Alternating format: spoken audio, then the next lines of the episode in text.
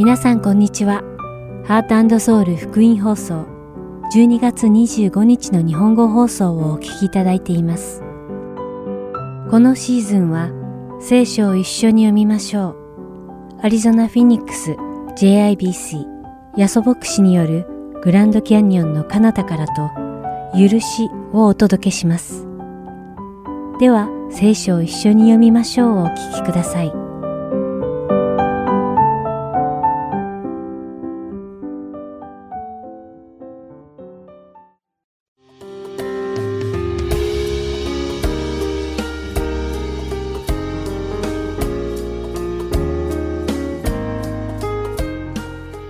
皆さんこんにちは。聖書を一緒に読みましょうのお時間です。お相手はダイヤモンド優子がお送りします。先週この放送では、ローマ人への手紙第7章を通して、肉体を持つ人間は、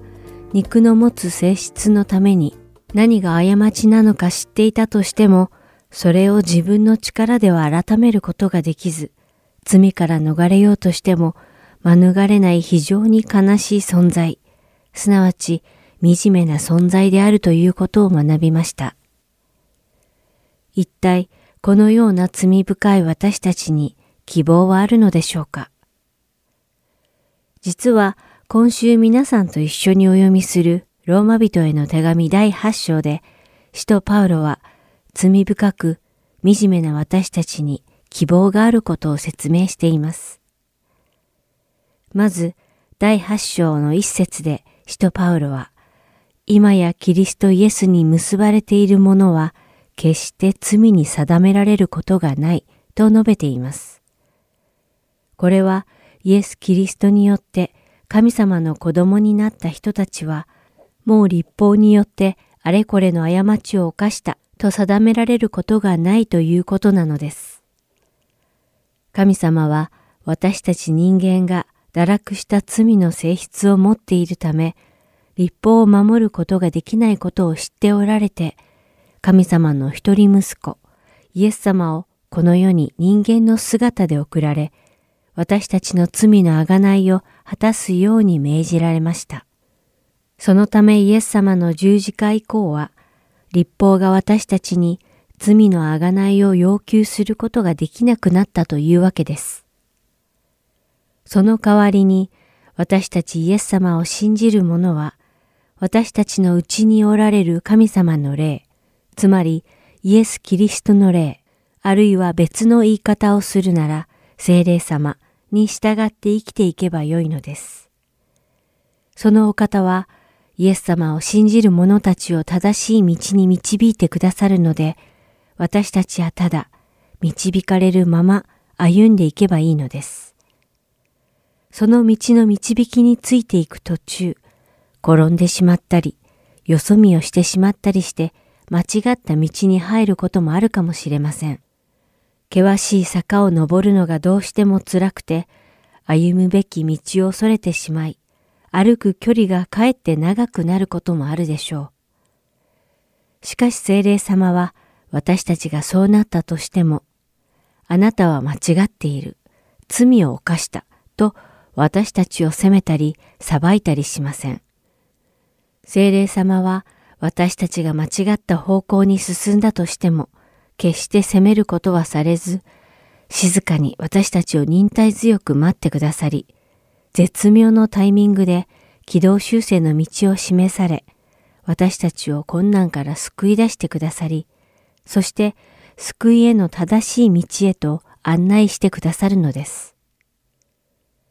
私たちクリスチャンは、そのような精霊様がついていてくださることに大きな希望を持てるのではないでしょうか。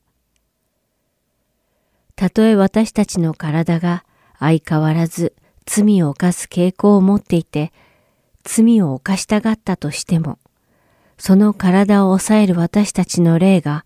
精霊様に従って生きていくので、体を自らの霊魂に服従させる訓練をやっていけるようになるのです。ですから、使徒パウロは私たちに十二節で、肉に対して負けて、肉に対して従って生きてはいけませんと述べているのです。霊によって体の行いを抑えて生きていきましょうと忠告しているのです。イエス様が私たちのために十字架を背負うまで、神様が私たちを裁かれる審判でした。完全な義であられる神様は罪とは全く相入れず、罪に対して激しく怒っておられました。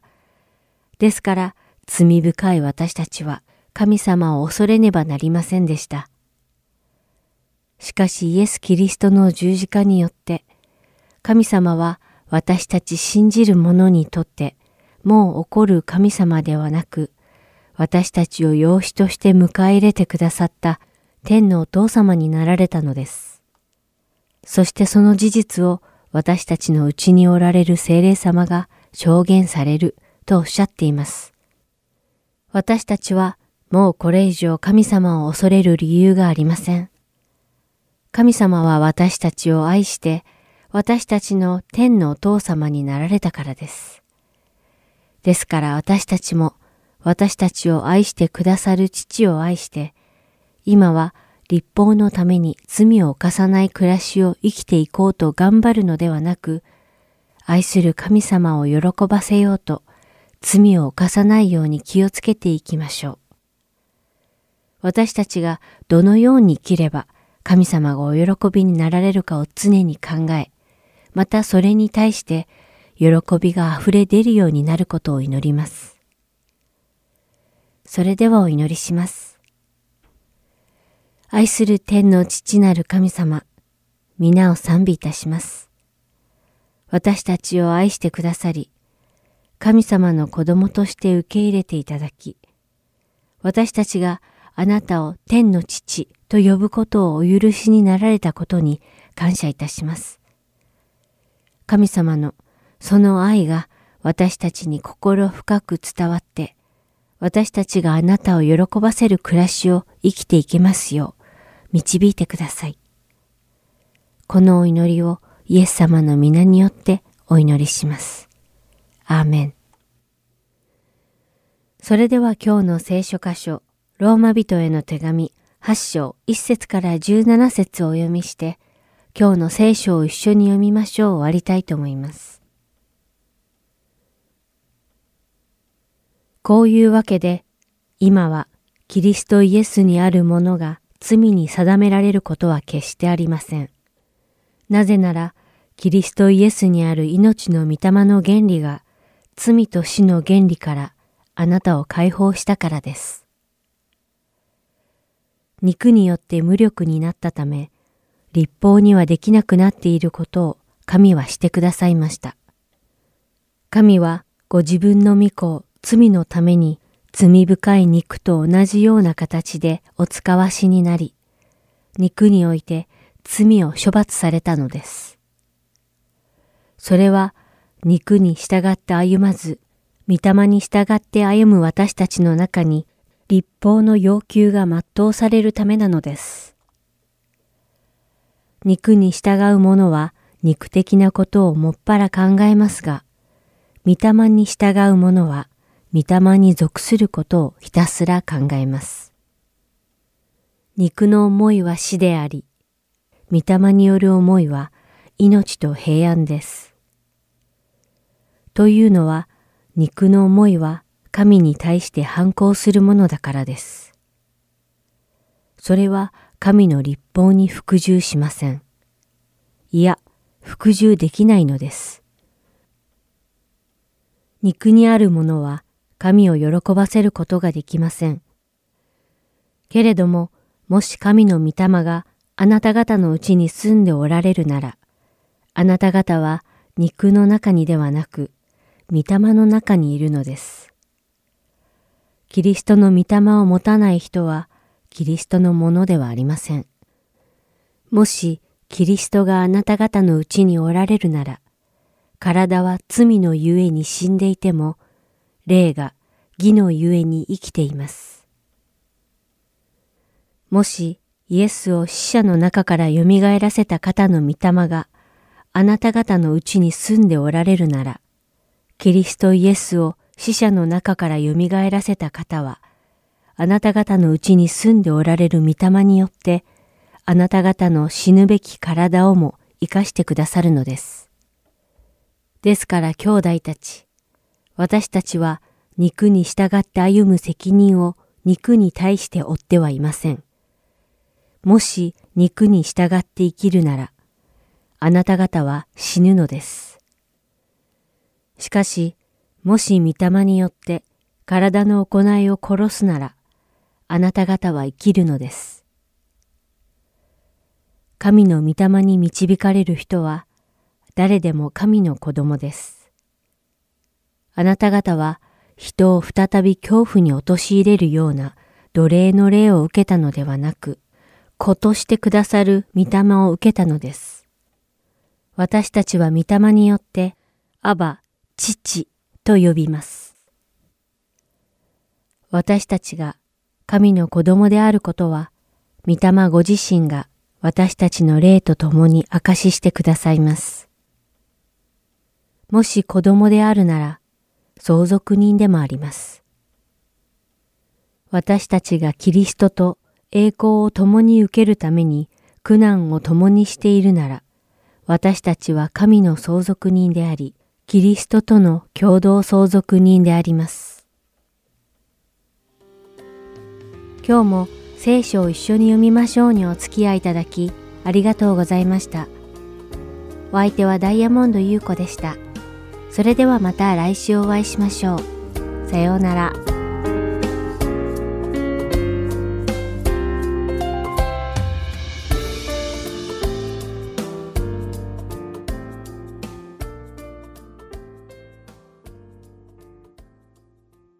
なんて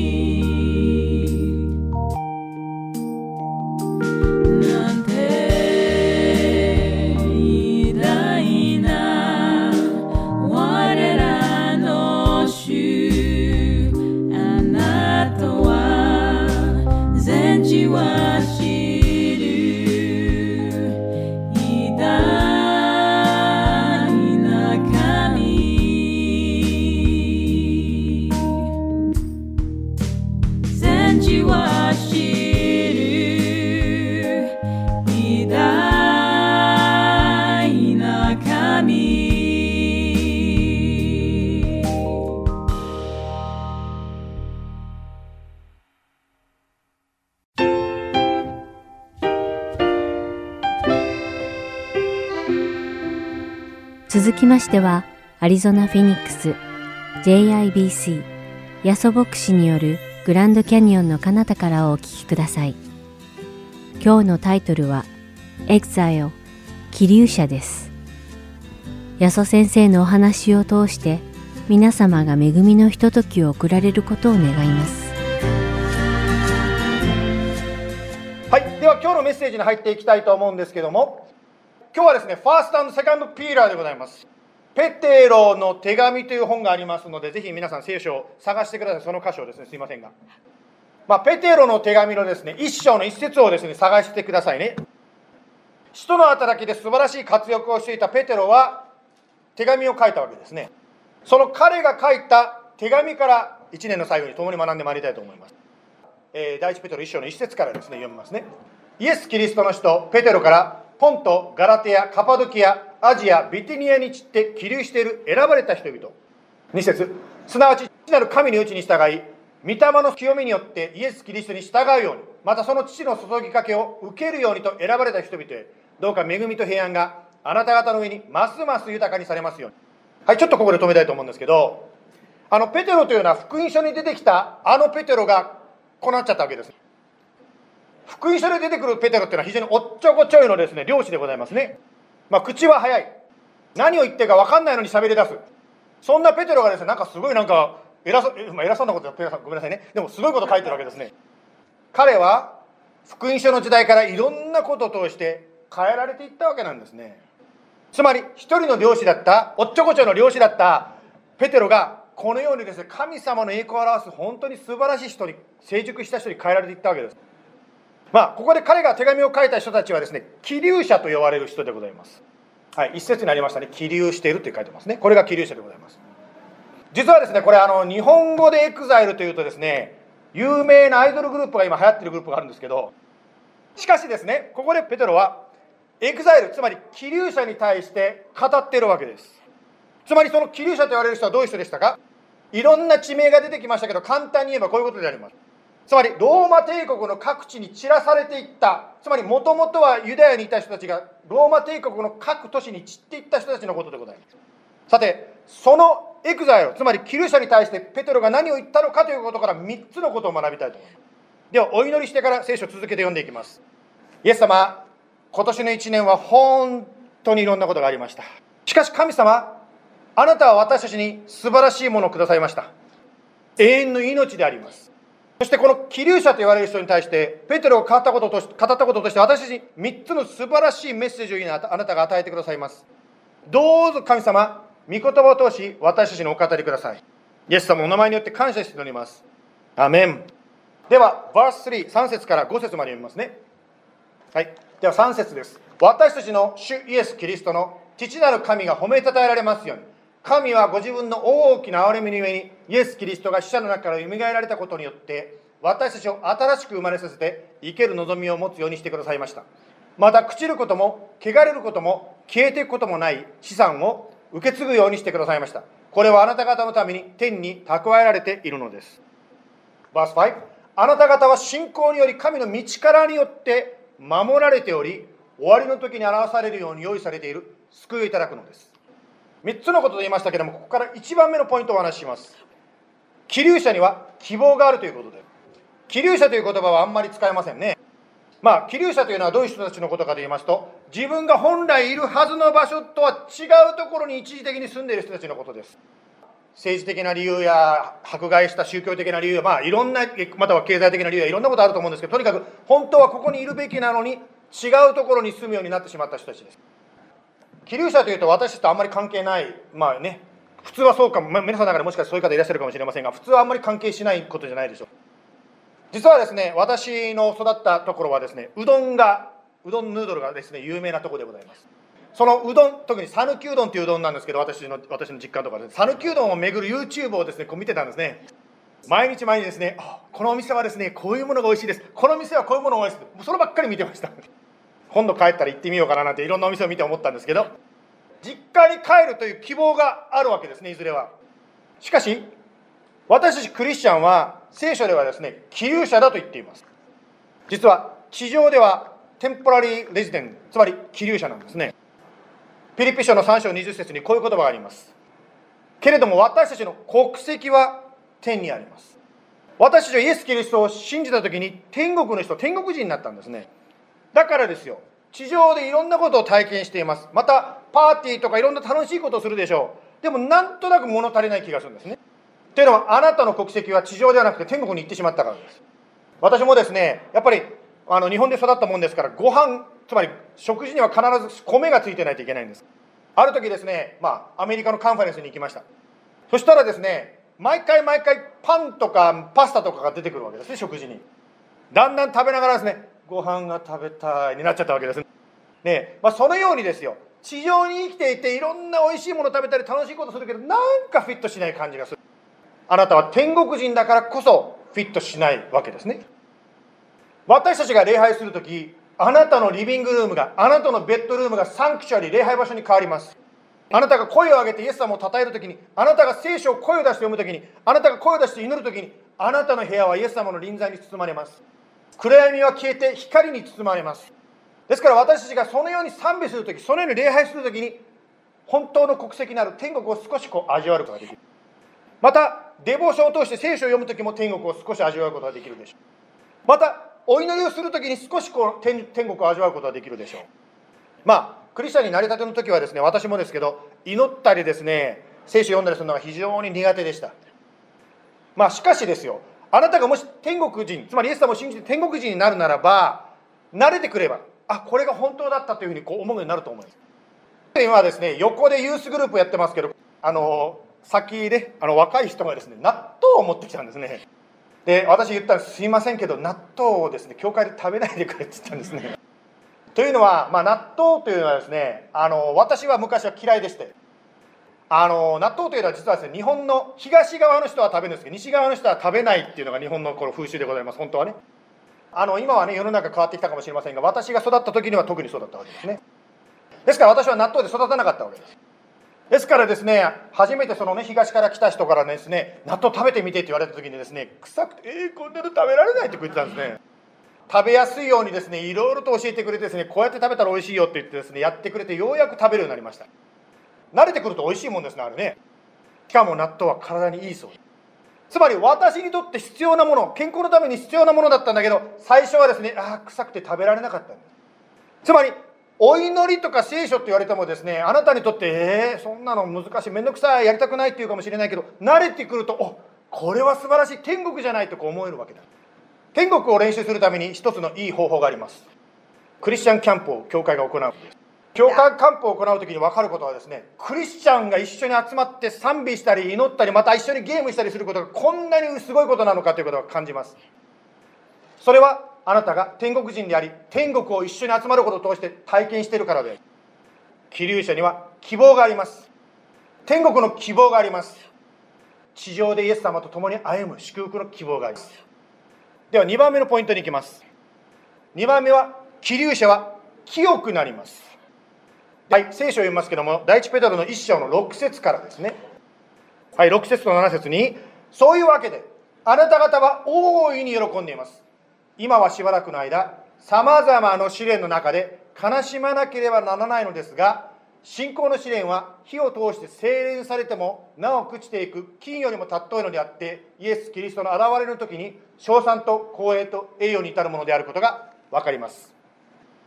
まあ、ペテロが変えられていったようにですね、私たちクリスチャンも一人一人変えられていきます。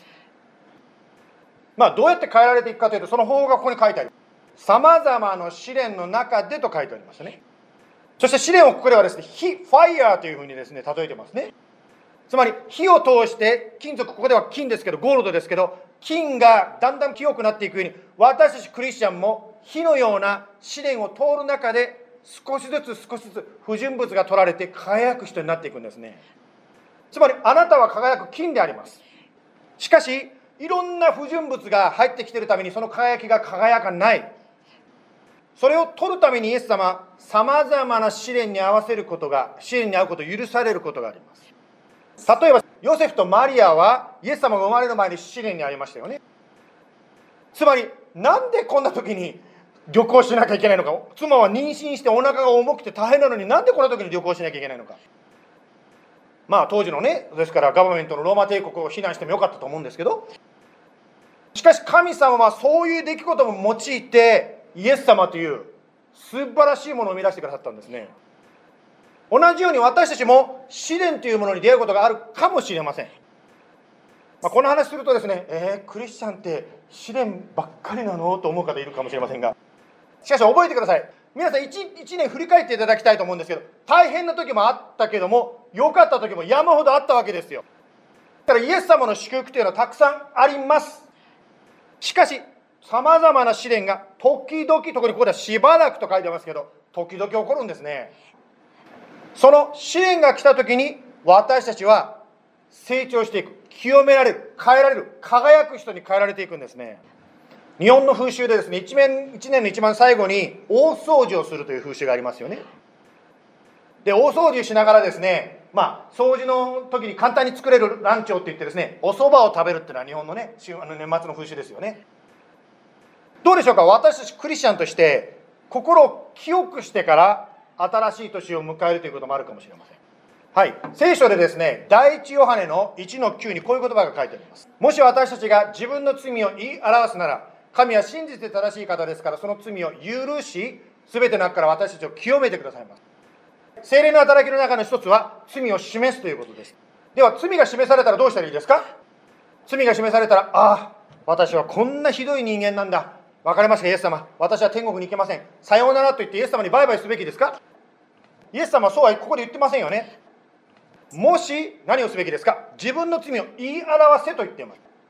つまり神様にごめんなさいと祈るべきだ。つまり神様今私はこういう罪を犯しました。どうぞ許してくださいと。そのまま祈ればいいわけです。涙を流そうが流さないが関係ありません。とにかく神様にごめんなさいと言うべきなんです。おまわりさんにスピード違反で捕まった時もですね涙流しながらですね罰金払うのと涙流さなくても関係ない。払えば終わりでございますね。同じようにイエス様に渡す時ももう泣きながら祈らなきゃ聞かれないんではなくてごめんなさいというふうにそのまま言うべきなんです。そうなった時に何だとここで書いてますか？その罪を許すと書いてます。許すと言ったら絶対イエス様は許します。そしてその後ですね全ての中から清めてくださいますと書いてますね。つまり罪の告白を通して私たちは清められていきます。2番目のポイント気流者は清められていく。清くなっていきます。つまりペテロが変えられた言ったように私たち全てのクリスチャンはイエス様によって変えられていくことができるということであります。では最後3番目を読んで終わりたいと思いますけど3番目はですね気流者はメシつまり神様のコーリングに応える気流者はメシに応えるということです気流者はメシに応えるその箇所はですね第2ペテロ第2にと言いますけどえー、今日はペテロ書ね、第1も第2も両方カバーしているので、2章に、えー、ね、第2ペテロに飛びますけど、第2ペテロの1章の10節読みますね。ですから兄弟たちよ、ますます熱心にあなた方の召されたことと選ばれたことと確かなものとしなさい。これらのことを行っていれば、つまずくことなど決してありません。この箇所はですね、実は、あこの箇所に召されたという言葉が出てきますね。つまり神様に呼ばれた、何かに呼ばれたということですね。もちろん直接的な意味は救いに呼ぶということですけど、実はこの箇所ですね、私が19歳の時に読んだ時にあることをこのこと箇所としてです受けました。私はですね、この箇所を読んだ時に、神様が牧師になると言ったような気がしたんです。それでまあ本当かなと思いながらですね、まあ今あれからもうね、えー、まだ10年しか経ってないかな、私は19歳から10歳しか経ってないんですけど、まあとにかくその人生の中で、あ確かに神様が呼んだということがだんだんはっきりとしている。まあ、そのどうでもいいんですけど、まあ、とにかくですよ、ここの箇所を通した時に私はメス、私にとっては牧師として神様に仕えなさいということをここの箇所として語られたんですね。つまり気流者というのはそれぞれコーリング飯というのがあります。一人一人違う飯があるかもしれません。つまり飯というのは今英語でき、ね、うまく訳してくれましたけどミッション神様に使える神様に用いられる道というのがあるわけです。私のですね知ってるクリスチャン非常に神様にね用いられた方がいらっしゃるんですよ。日本ではですねまた日本の話になって申し訳ないんですけど12月31日にですねテレビ番組があるんですよ。紅白歌合戦というのがあります。それはですねアメリカでいうとまあスーパーボウルのようなレベルですよ。だから相当 prestigious なとこですよ。その「紅白歌合戦」に歌うっていうのがもうトップアーティストまたそこで歌曲が歌われるっていうのはもう音音楽を作ってる人にとっての一番最高のもう pinnacle ですね。 experience ですね。実はですね私の知ってるクリスチャンが作った歌がなんとこの「紅白歌合戦」で歌われるんですよ。まあもちろん彼は作曲家であります。だから詩は彼が作ったんじゃないんですけど音楽ですね。音は彼が作ったわけですね。ですからですね、え、紅白歌合戦で、安先生のお友達が作った歌が流れの、さぞかしキリストとか救われなさいとか、なんか言ってるのか、そういう歌ではありません。言いたいことはこういうことなんですね。彼は彼から、神様から与えられた分野で、トップに今、神様によって立てられたということなんです。ですからメディカルな分野だからまた文学の分野であろうが芸術の分野であろうがまたコンピューターサイエンスの分野であろうが一人一人与えられたところでベストとして主に用いられるそんなことができるんだということですつまり自分のベスト賜物を生かして神様の飯に応えていきます。まあ私もですね、まあ、1年ねようやく牧師のこの教会の牧師で教会を立て上げるにあたってですねつまり一緒に皆さんとやっていく中でさまざまな通しです方を通してこの教会を神様ここまで導いてくださいました。ある時はですねビリー・グラフ伝道団体の方がこの教会の礼拝に来ましたよね。そしていろいろとアドバイスくださったりしましたよね。まあ別の機会にですねある方が来てですね私にこう語ってくれたんです。先生あの礼拝で必ずイエス様を信じましょう。そして一緒に祈ってくださいという招きはした方がいいですよとおっしゃった人がいるんですねまあでももちろんですね。それがその偉い人から来たのか神から来たのかわからないから私自身もまあ祈ってみたわけです。というのは一つの教会で成功した、まあ、その教会はすごくそれで成長したわけですけど一つの教会でうまくいったからといって必ずしもこの教会に合ってるとは限らないから。ですから祈りました。でもですねまあやってみようということでですねそれをやり始めたわけですね。しかしですねまあそれやりながらある時思ったことあるんですよ。毎週しなくていいんじゃないかなってね。毎週イエス様に信じましょう信じましょうってねたまにはねそれ言わなくてもいいかなと思った時もありました。ところがですやっててよかったと思ったんです。あのまあ、全員に言ってないんですけど実はですね私の父が今死に死ぬ前です。あの階段から落ちて頭を打ってですねあのもうダメなんですよ。あのでもですねこうやってなぜじゃあそんな大変な時に「や先生どうやってこうやって普通で入れるんですか?」と言いますと一つすごくですね私は心で喜んでるのは父は3年前にイエス様を信じたんです。たった1日だったんですけど今まで40年間ですね「ノー信じない」とかいろいろ言ってきた父さんがその1日だけはですね「信じます」って言ったんですね。そして僕先生と一緒にお祈りしたんです。で私はすごく期待したんですよ。お父さん40年間ノーって言って散々私たちを困らせてきたわけだからここですごいクリスチャンになってもうね挽で挽回しましょうねってこう思ったわけ。しかしその後あんまり教会に行かないですね。バプテスマを受けないようなそんなクリスチャンだったわけですよ。そしたらお父さんこういうことになってしまってですねいろいろとですねあの親族もね当然集まってくるんですけど言われました。お父さんバプテスマも受けてないし天国行かないんじゃないなんてそんなこと言われたんですね。もちろんここに座ってる方はね聖書の知識を覚えてると思うんです知ってると思うんですけどバプテスマを受ける受けないが救いではないということは知ってると思うんです。しかしですよ、まあ、人間として考えた時にですねやっぱり本当お父さん救われてるのだって熱心に教会行ってないし一日イエス様とね信じるって言って牧師先生に乗っただけじゃ足りないんじゃないかというやっぱりそういう疑いっていうのがやっぱり遺族の中遺族ってまだ死んでないすいません。まあ家族の中に出てきてるわけですね。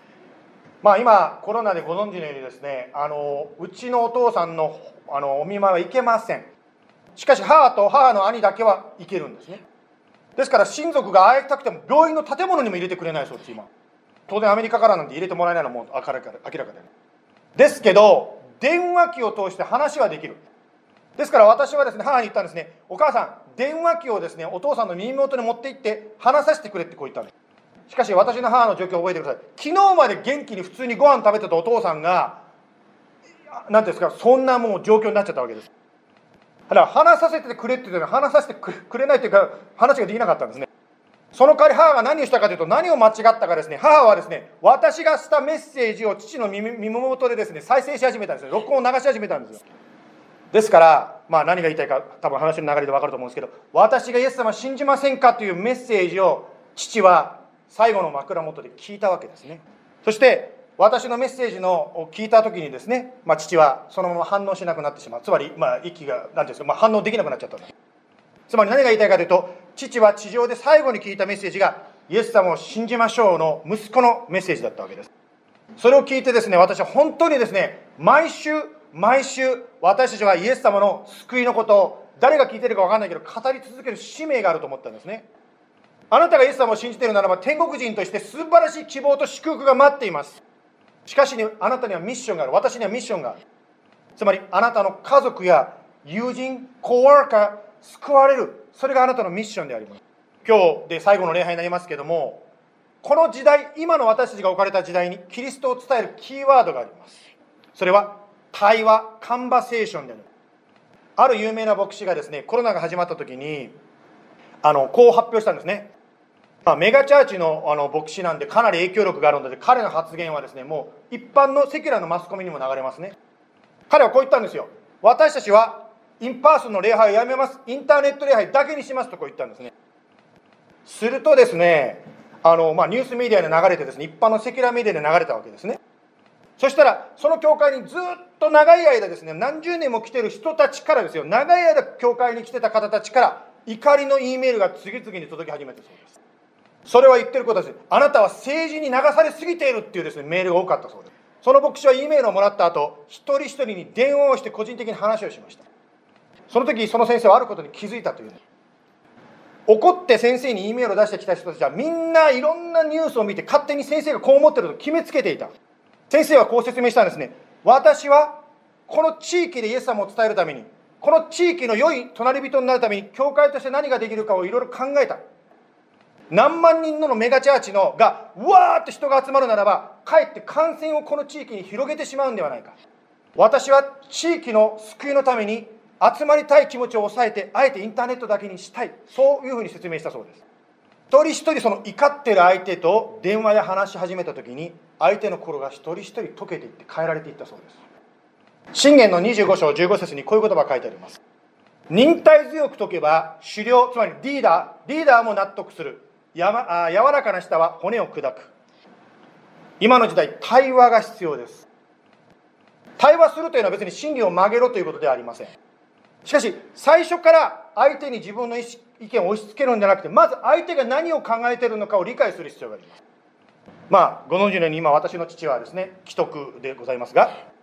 あの日本からですねあの既得ということでいろんな連絡が来たということの何ですか返事が日本から届きまして感謝のはですねあの来たメールがすごく正直なメールだった。つまり日本からね来た声がすごく正直だったので私は嬉しかったです。実は日本サイドつまり私の父の周りを囲んでる人たちはその皆さんつまりまあその人実はクリスチャンじゃないんですけどクリスチャンクリスチャンたちから来る言葉に傷ついてたそうです。でそれなのでその傷ついてるということを私に教えてくれたんですね。で私はその方がですね誤解してるつまり日本にいる方が誤解してると分かったので私はいやクリスチャンがこう言ってる意味はこうですよというふうに、ね、説明させていただきました。ありがとうとですね日本から連絡が来ました。ですから私たちが良かれと思って話していることが必ずしも相手がそのように理解しているとは限らない。ですから対話をすることを通して相手がどのように理解しているかをキャッチすることができます。まあ色のね4つの色の学びでもやりましたように傷つけるつもりがなくても相手が傷つけられてるってことは実はあるんですね。ですから対話をすることを通して相手との間のそのコミュニケーションのギャップというか誤解を取っていくことができます。まあ皆さんもそうだと思うんですけど相手から常にですね否定されるまた攻撃されてくるならばその人の意見は聞きたくないと思います。そうではなくて相手が関心を示してくださるならばこちらも心を開いてあなたのイエス様を聞きたいと思うようになるでしょう、まあ、このように私たちにはミッションつまりメシがあるわけです。今日は3つのことを学んできました気流者には希望がある気流者には清くなる3番目気流者はメシに答えますではお祈りしましょうイエス様、今日こうして1年最後、一緒にあなたを礼拝させていただきました。イエス様生きておられます。そのイエス様によって一人一人が新しい命を受けました。天国の希望をくださいました。しかし天国だけではなくて、今この地上を生きる中でも、あなたは私たちの人生に働いておられます。イエス様を信じていてもいなくても、試練というのは実は来ます。イエス様を信じていても信じていなくても病気もあるでしょう。イエス様を信じていても信じていなくても経済的な問題や人間関係の問題が起こるでしょうしかしイエス様を信じているならばそれを通して私たちは磨かれるつまり全て働いて益となるのですどうぞ私たちの人生あなたが導いてください今年どうぞ神様今学んだように1年の最後イエス様が聖霊様が何か示しているならばイエス様にごめんなさいと言います。また私たちの人生の中でまだ救われてない家族や友達がいるならばどうかその方が救われてほしいそんな祈りを捧げたいと思います。また今もし今日この話を聞いている方の中でまだイエス様を信じてない方がいるならばイエス様を信じますと祈りたいと思います。では信じてない方信じたいと今思うならば一緒に私の祈りについてきてください。イエス様私は罪人です。私の罪のために十字架にかかって死んでくださってありがとうございます。あなたを信じます。どうぞ私を許してください。どうぞ私を導いてください。牧師が最後祈ります。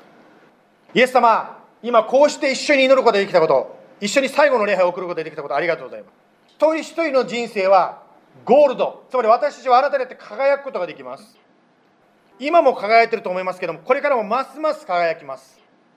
どうぞ神様お一人お一人今週1週間新年を迎えるにあたってあなたのその輝きが一人一人から出てきますように。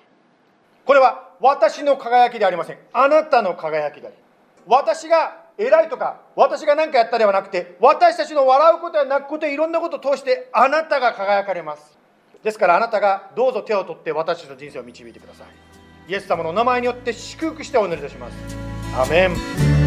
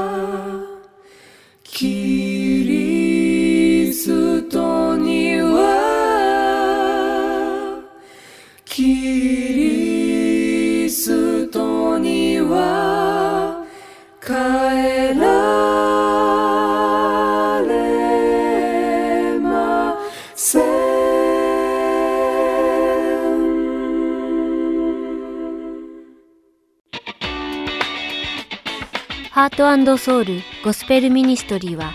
日本人の方で韓国語のできるボランティアの方を募集しています。私たちの活動にご協力していただける方は、ぜひハートソウルまでご連絡ください。電話番号602-866-8999または heartandsoul.org at gmail.com heartandseoul.org at gmail.com までよろしくお願いいたします。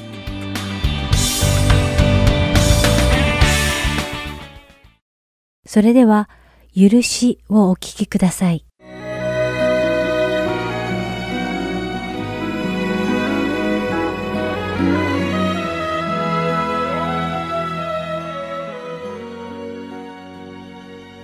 皆さんこんにちは。許しの時間です。お相手は横山まさるです。今日も一緒にイエス様からいただいたクリスチャンの特権である許しについて学んでいきましょう。さて、早いもので、この許しはなんと今回で最終回を迎えてしまいました。本当にあっという間でしたね。そこで今日は、この番組でお話しした内容をまとめておさらいする総集編にしたいと思います。では、早速始めましょう。まず、聖書に書かれた許しという言葉の概念と定義をもう一度見てみましょう。許しというのは、そこに罪があることが前提となります。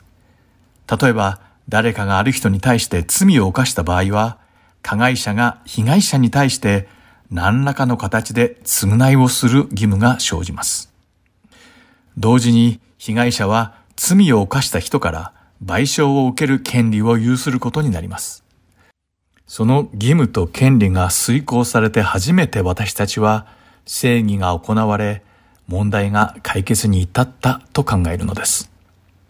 レビ記の第24章の20節を読んでみましょう。そこには、骨折には骨折、目には目、歯には歯、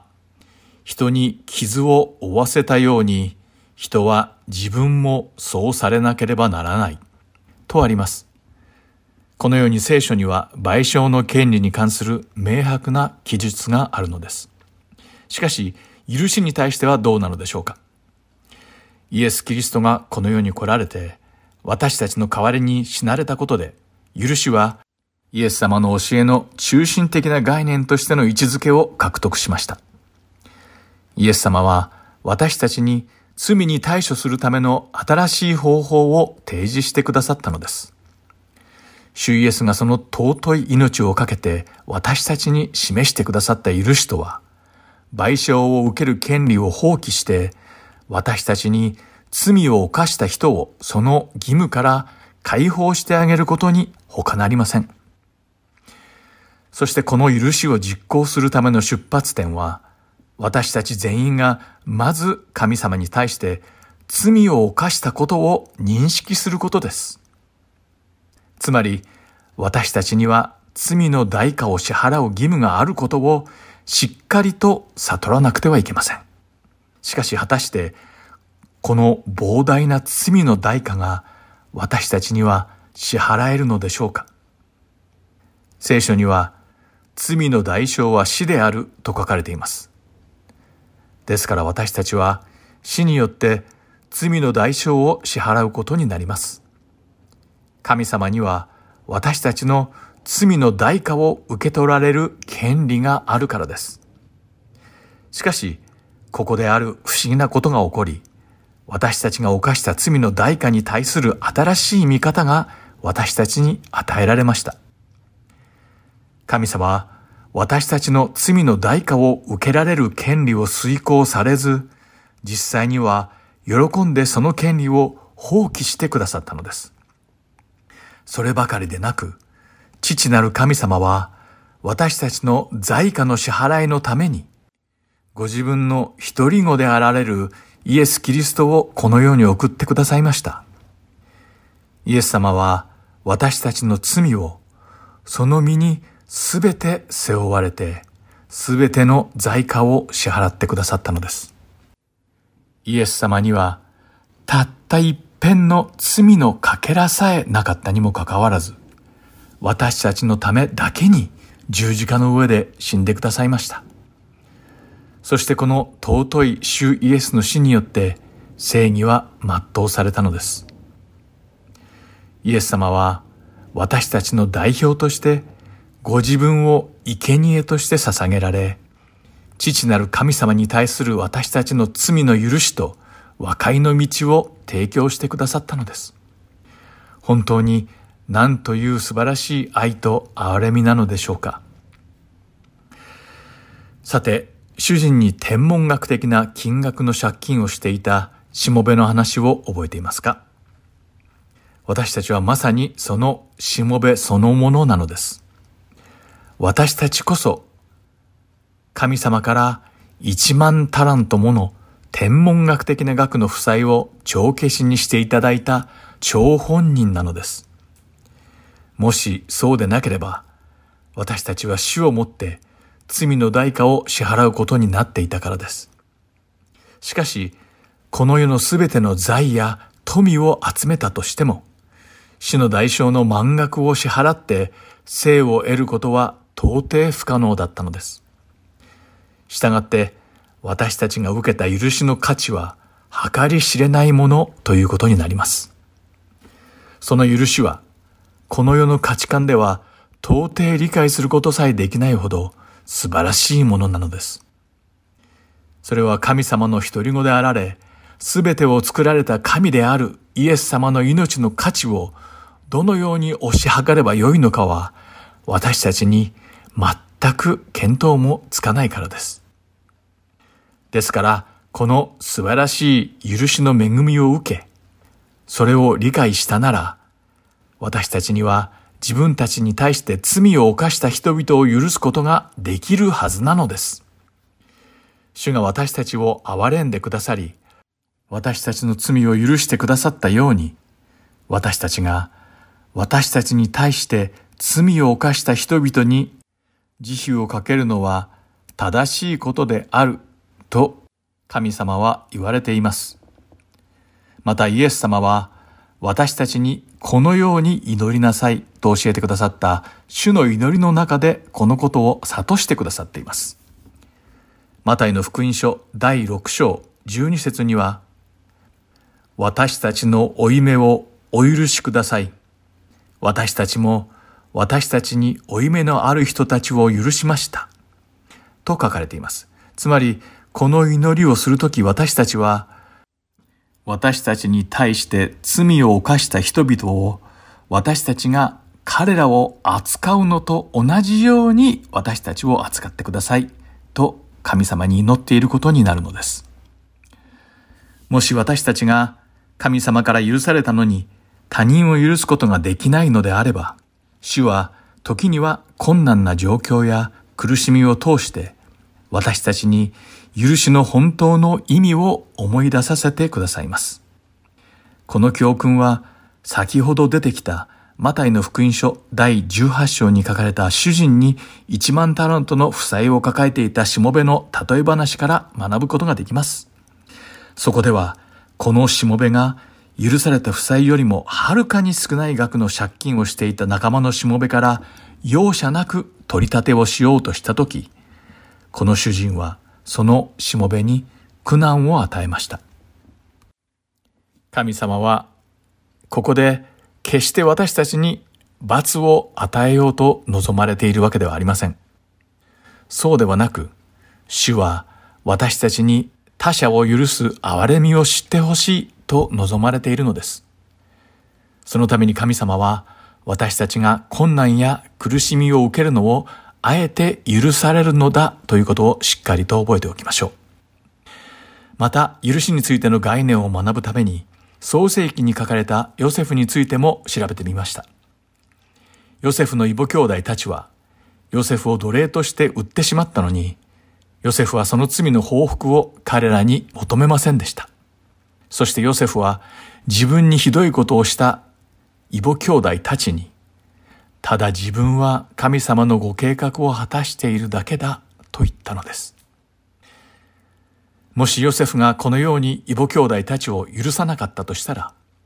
彼らを殺されて、ヤコブの12人の息子たちは歴史から消え去っていたでしょう。つまり、ヤコブの12人の息子たちからイスラエルの12部族が起こされることもなかったということになるのです。そうなると、旧約聖書はイエス・キリストのご生誕までの間、全く違った内容になっていた可能性だってあるのです。ここからもわかるように、許しは主の御心なのです。皆さんは今、心の中にどうしても許せない人がいますか？もしかしたらその人は言葉や暴力であなたを傷つけた人かもしれません。あるいは借金を踏み倒した人であるかもしれません。また、あなたにひどい精神的な苦しみを与えた人である可能性だってあります。そしてその人は、あなたの家族だったり、教会の会員や小グループのメンバーの一人だったり、はたまたあなたの同僚だったかもしれません。しかし、たとえその人が誰であっても、あなたが受けた苦しみがどんなに辛いものであったとしても、それは私たちの罪をあがなうために、ご自分の命を犠牲にして十字架を背負ってくださったイエス様が受けた苦しみに比べることができるほど大きなものなのでしょうか救うために来られた人々に見捨てられ、嘲笑られ、唾を吐きかけられ、神であられるご自身が創造した人々によって鞭打たれて十字架につけられたイエス・キリストの傷よりも、あなたが受けた傷は大きいのでしょうかイエス様はご自分が受けられた仕打ちに対する賠償を求めることをされず、代わりに彼らを許されたのです。そして主イエスは、父なる神様に彼らの裁きを委ねられました。その結果として私たちの罪は許され、新しい永遠の命を授かることができたのです。それはまさに神様の御心が全うされたことに他なりません。そしてもし、この素晴らしい憐れみが理解できたのであれば、なぜ私たちを傷つけた人を心から許せないままでいるのでしょうか私たちはその許しを今ここですることはできないのでしょうか？自分が罪を許されて救われたのに、許せない人がまだ心の中にいるのなら、あなたに対する主の計画は保留されたままなのです。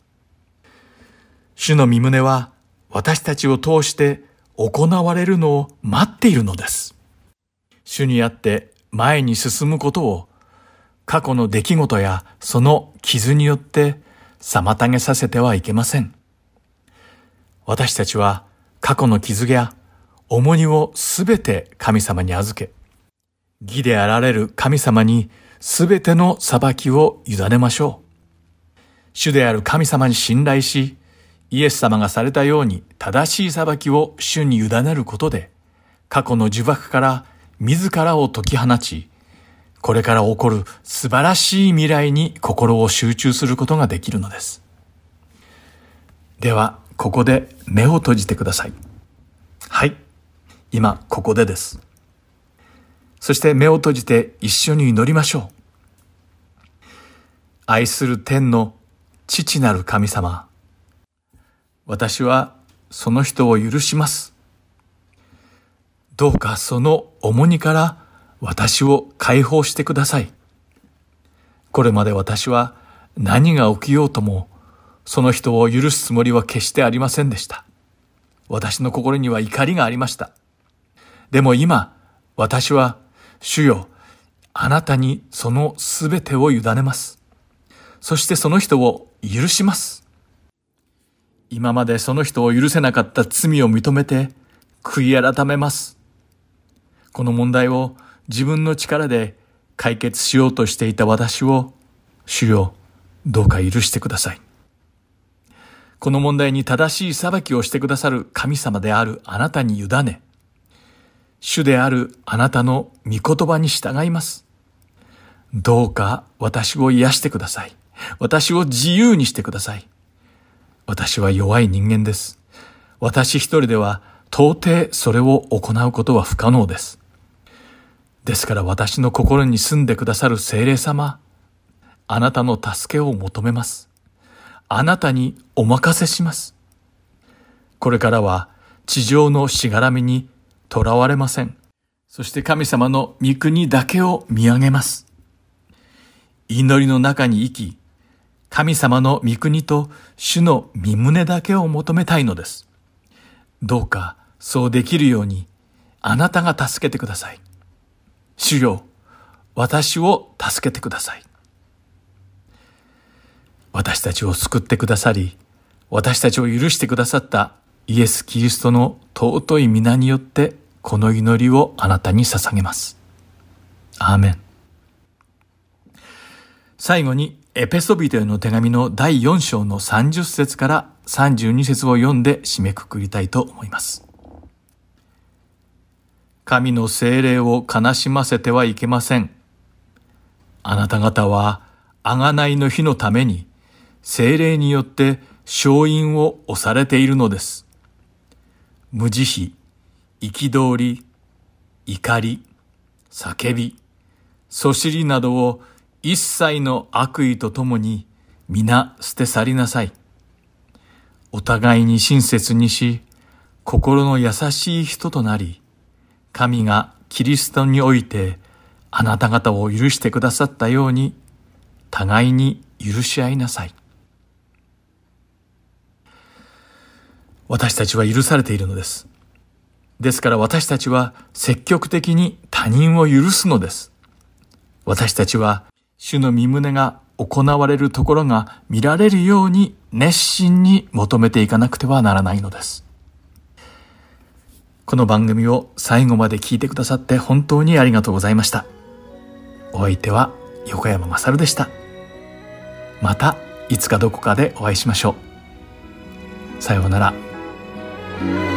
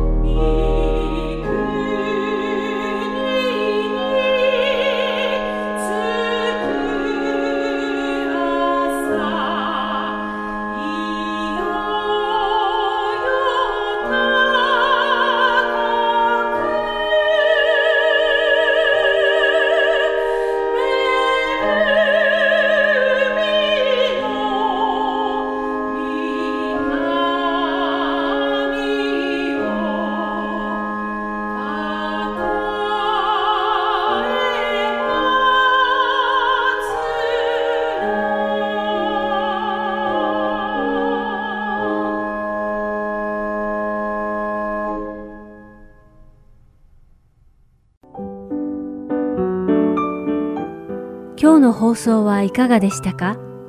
最後までお付き合いくださりありがとうございました。また来週お会いしましょう。